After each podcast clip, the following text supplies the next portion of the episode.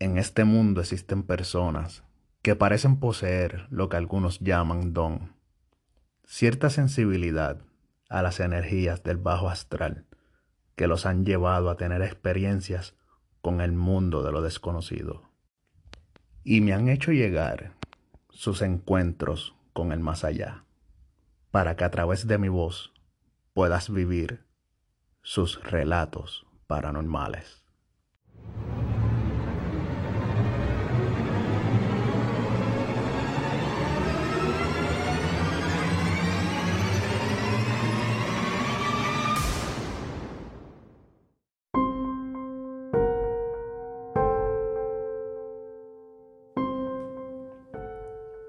Saludos, les habla Ricky y bienvenidos a otro episodio de Mundo Escéptico. Hoy es 31 de octubre, día que he esperado con muchas ansias, pues no solo es mi día festivo favorito del año, sino que les traigo relatos paranormales contados por ustedes para ustedes. Por muchos años han existido muchas personas que han desarrollado capacidades o dones que les permiten tener contacto con lo desconocido. Desde indígenas que a través de rituales se comunican con los espíritus, brujos de distintas religiones y creencias que le piden favores a deidades poderosas y a los muertos, hasta los famosos medium que utilizan su cuerpo como canal de comunicación con seres del bajo astral. Pero existen personas como tú y como yo, que parecen tener alguna sensibilidad a estas energías que nos rodean, o quizás sus auras son llamativas para estos remanentes que buscan luz, y en ocasiones energías oscuras que nunca tuvieron vida.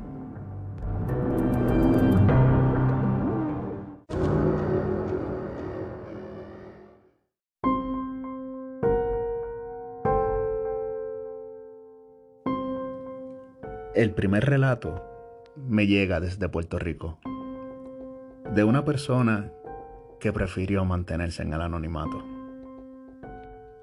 Una noche como cualquier otra de mi adolescencia, cuando aún tenía quizás 14 años de edad, me encontraba en la casa de mi abuela, utilizando la computadora, revisando mis redes sociales y escuchando música.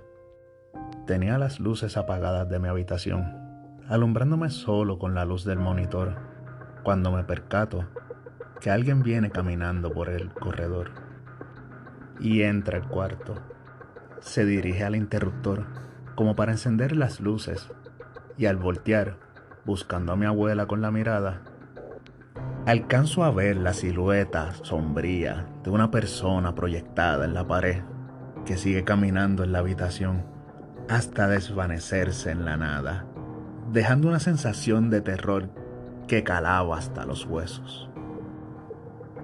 En otra ocasión, me encontraba en casa de un amigo, donde planeaba pasar la noche. Como costumbre, suelo cerrar la puerta de mi cuarto a la hora de dormir. Al contrario, mi amigo, deja la puerta abierta a la hora de dormir, por lo que esa noche, en su casa, se mantuvo la puerta abierta de la habitación. De repente, la necesidad de usar el baño me despertó, acompañado del peculiar frío de la madrugada, y al abrir los ojos, el terror invadió mi cuerpo. Ahí, ahí estaba parada en la puerta, la espectral figura de una mujer con un velo sobre su cabeza la típica imagen de la llorona parada justo en la puerta, con las cuencas de los ojos vacías, pero que de alguna forma me miraban fijamente. Del terror me cubrí los ojos y escuché cómo sus pasos se iban acercando a mí lentamente. Alcanzo a escuchar cómo aspira el aire que me rodea y puedo sentir su macabra presencia frente a mí. Tomo un suspiro de valor y me destapo y ya no había nada, solo un reloj que marcaba las 3 de la mañana.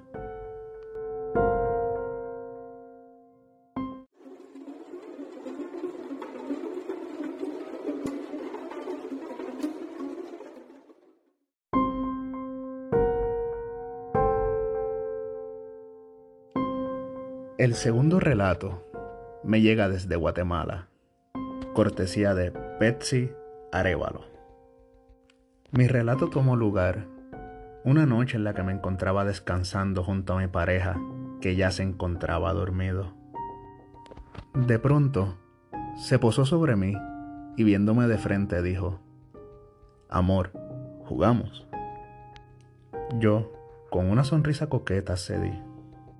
Me pidió que lo rodeara con los brazos y que sujetara su cintura con mis piernas. Usualmente, como un juego de pareja, solíamos girar en la cama como si rodáramos por un valle. Pero al contrario, empezamos a girar como las manecillas del reloj. Cada vez era más rápido y le dije exaltada, Para, me estás asustando. A lo que él respondió, No te preocupes, no pasa nada. Pero algo no andaba bien y toqué su rostro para pedirle que se detuviera, pero mi mano atravesó su piel y quedó reposada sobre mi codo. Eso no era mi pareja. Por dentro solo era un vacío, la ausencia del todo. Y en ese momento me arropó un frío como el que jamás había sentido. Y esa siniestra y burlona risa al escucharme reclamarle, Tú no eres mi amor. Me solté y sentí como caía en la cama, como si me reincorporara. Me senté y ahí estaba mi pareja, dormido a mi lado. Nunca fue él.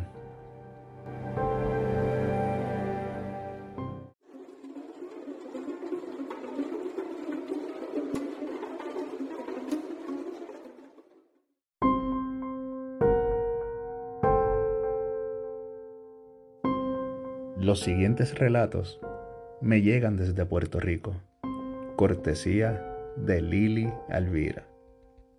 A lo largo de mi vida he pasado por varias situaciones muy peculiares, tanto así que he llegado a contemplar la idea de crear un libro. Aquí te escribo algunas de mis experiencias.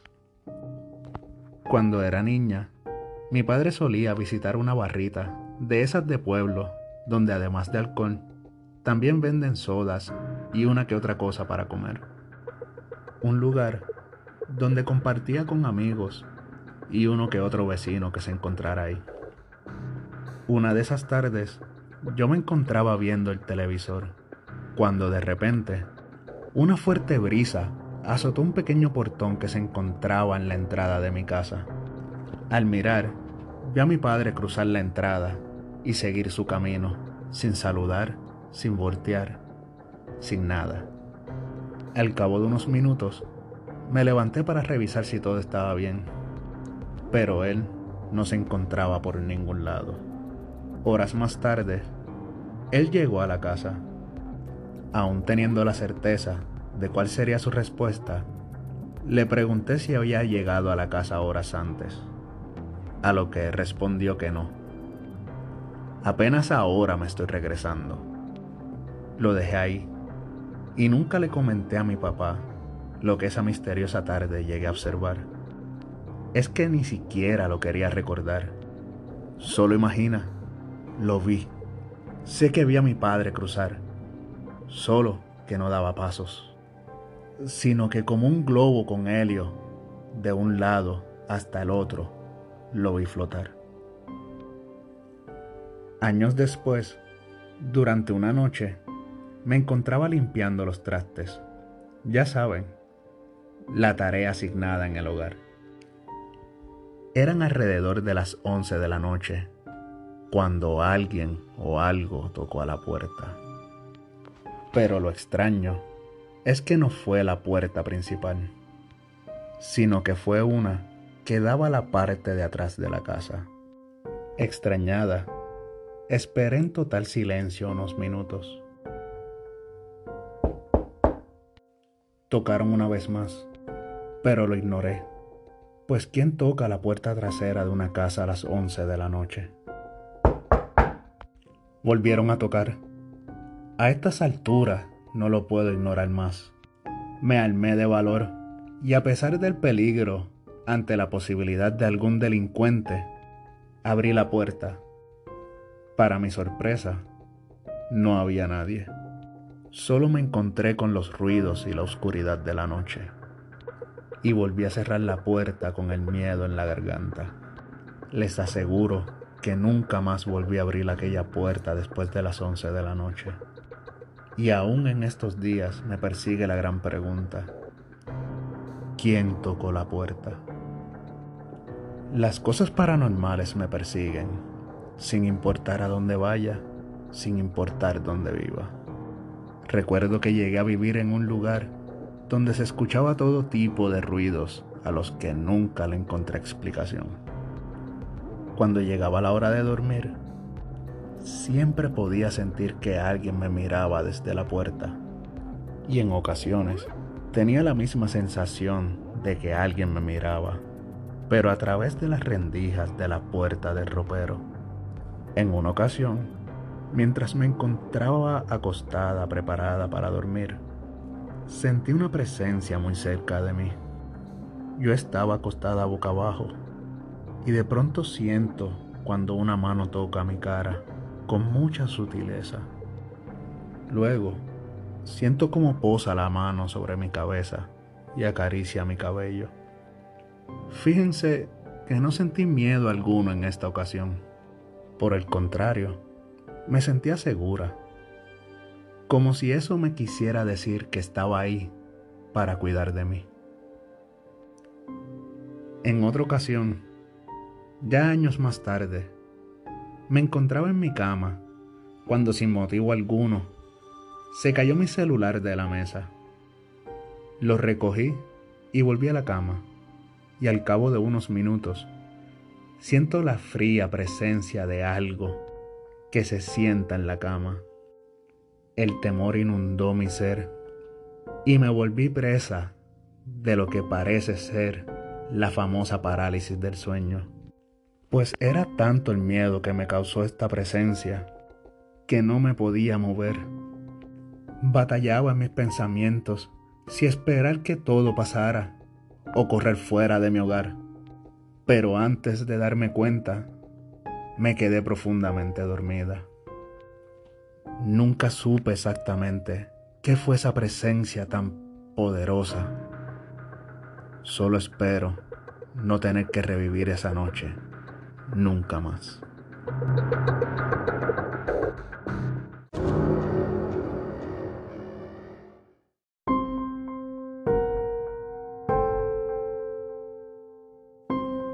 Los próximos relatos me llegan desde Puerto Rico, de parte de una dama que prefirió el anonimato.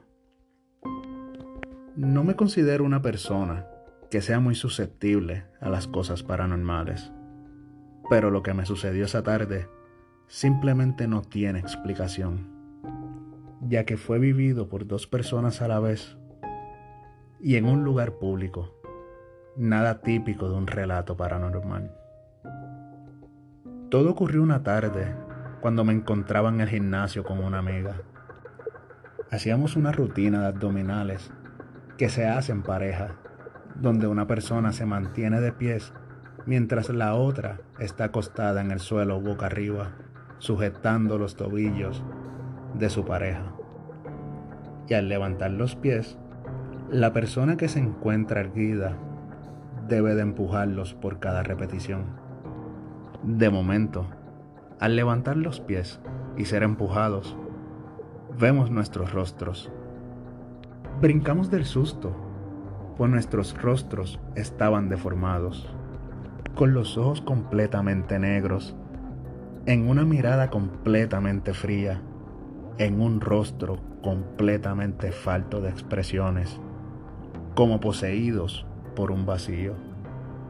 Sé que es fácil explicar un fallo de la vista con la falta de una respiración adecuada durante la rutina. Pero ¿cómo explicas que lo mismo que vi en su rostro, ella lo vio reflejado en el mío? Las mismas anomalidades, los mismos rasgos, el mismo vacío. Al contrario de mí, mi madre al parecer sí es mucho más sensible a estas energías. Pero de tantas anécdotas que pudiera relatar, existe una de la que también fui testigo.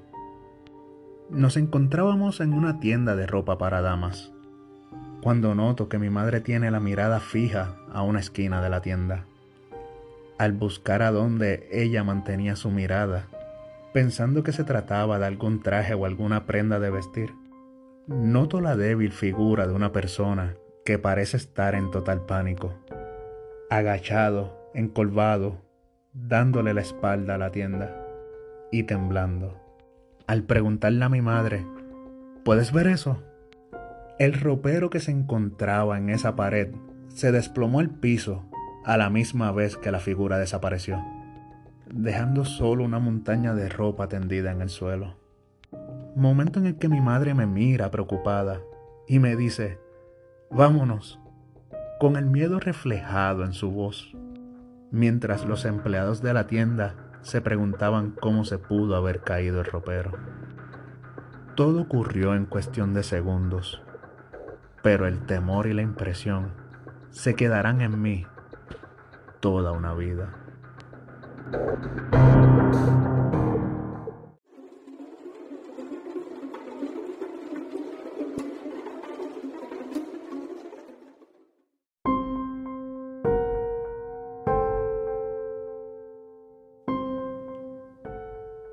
El próximo relato me llega desde Cleveland, Ohio, cortesía de Tania Torres.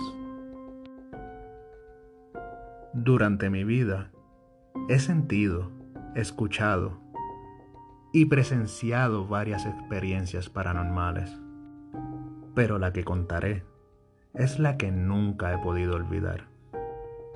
Cuando tenía 18 años de edad, decidí ir a estudiar a un pueblo de Puerto Rico, lejos de mi hogar, llamado Aguadilla.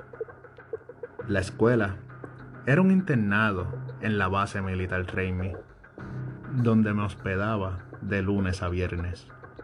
El primer día me asignan un dormitorio y me dan un pequeño tour por el plantel escolar.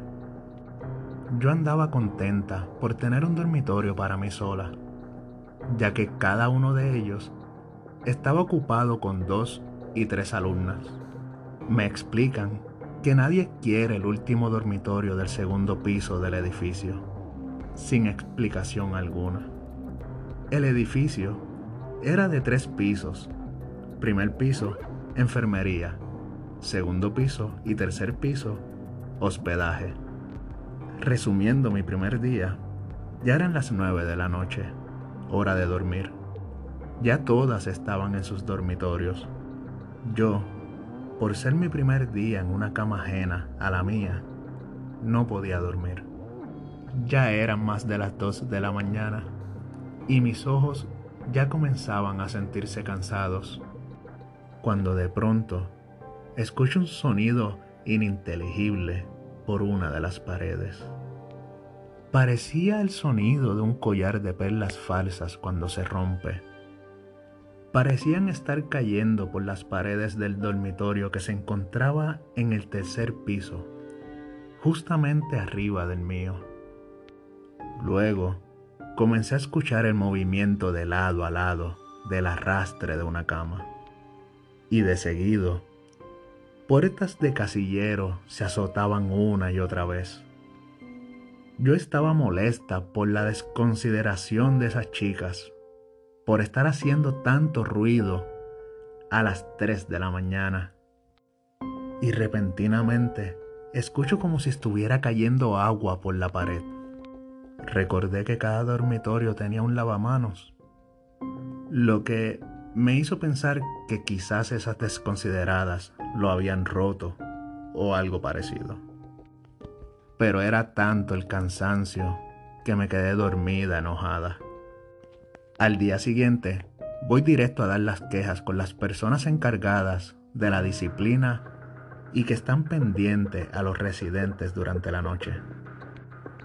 Eran dos mujeres y una de ellas mira a la otra como asustada, con ojos enormes, y me dice, En el tercer piso, toda el ala izquierda está inhabitada. O sea, que la habitación que está encima de la tuya no tiene estudiantes y está cerrado con cadenas y candados. Tampoco tiene camas, casilleros o lavatorios. Me quedé helada, pero lo ignoré, porque estaba acostumbrada a eventos paranormales desde niña. Termina el día y ya eran las nueve de la noche y todas ya estaban en sus dormitorios. Y aunque estaba un poco inquieta e intrigada por lo que pasó, me quedé dormida. De nuevo, a la misma hora de la madrugada, me despiertan los mismos sonidos, pero esta vez eran aún más fuertes. Pero en esta ocasión, agua del tercer piso inundaba el segundo piso. Se metía entre las ventanas y la puerta y activó la alarma de emergencia, despertando a todas. Tuvimos que desalojar el lugar mientras retiraban toda el agua. Al día siguiente, me vuelvo a quejar de los ruidos y me comentan si quiero ir a ver el dormitorio con mis propios ojos. Acepto la propuesta con mi cabeza, pues los nervios no me dejaban hablar. Una vez llegamos al tercer piso, caminamos hasta la última habitación. Desde lejos me doy cuenta que está bajo cadenas. Abrimos las puertas y pude ver muy claro que estaba vacía. No tenía camas, no tenía puertas y mucho menos lavamanos o tubería. Solo tenía un fuerte olor a humedad y el piso mojado. Una vez visto, cerramos puertas y nadie mencionó una palabra hasta salir de ese piso. Se sentía un aire frío y pesado que simplemente no te dejaba hablar. Llegamos a la oficina y una de ellas me dice, ¿quieres escuchar una leyenda y saber el pasado de este edificio viejo? Le respondo que sí con la cabeza y comienza a decir que ese lugar era una antigua base militar y ese edificio era un hospital. La leyenda cuenta que había una enfermera hermosa que se suicidó en el último dormitorio del hospital, debido a que su prometido, un militar naval, nunca llegó después de la guerra y fue declarado muerto. Ella cayó en una fuerte depresión y nunca pudo superar su duelo.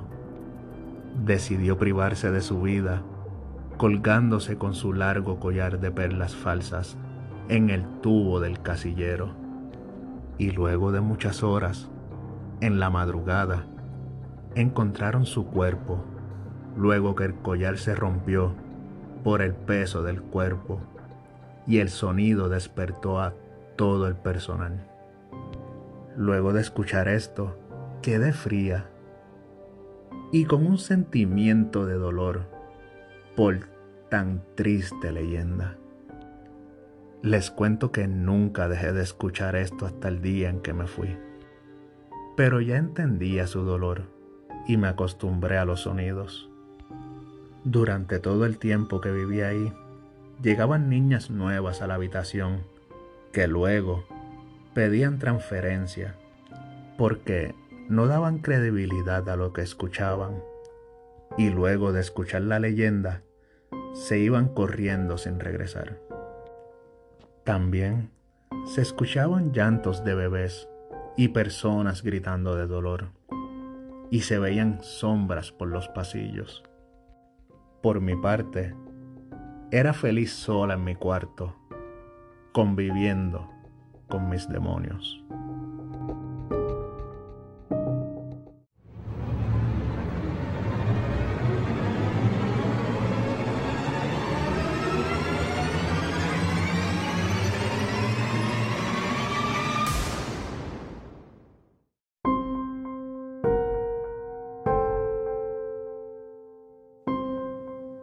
No cabe dudas de la existencia de energías a nuestros alrededores.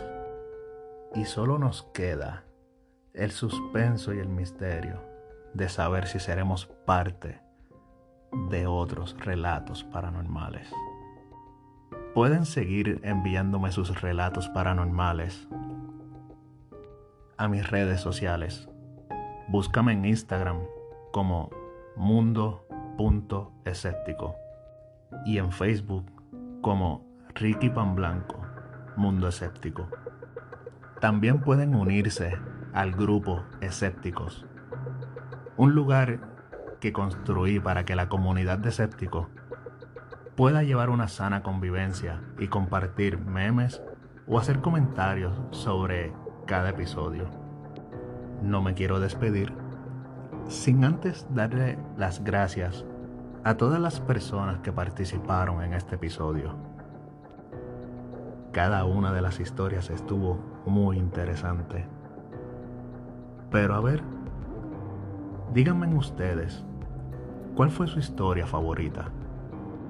Espero que tengan felices fiestas, que tengan una linda semana y recuerden, no importa qué, realmente nunca están solos.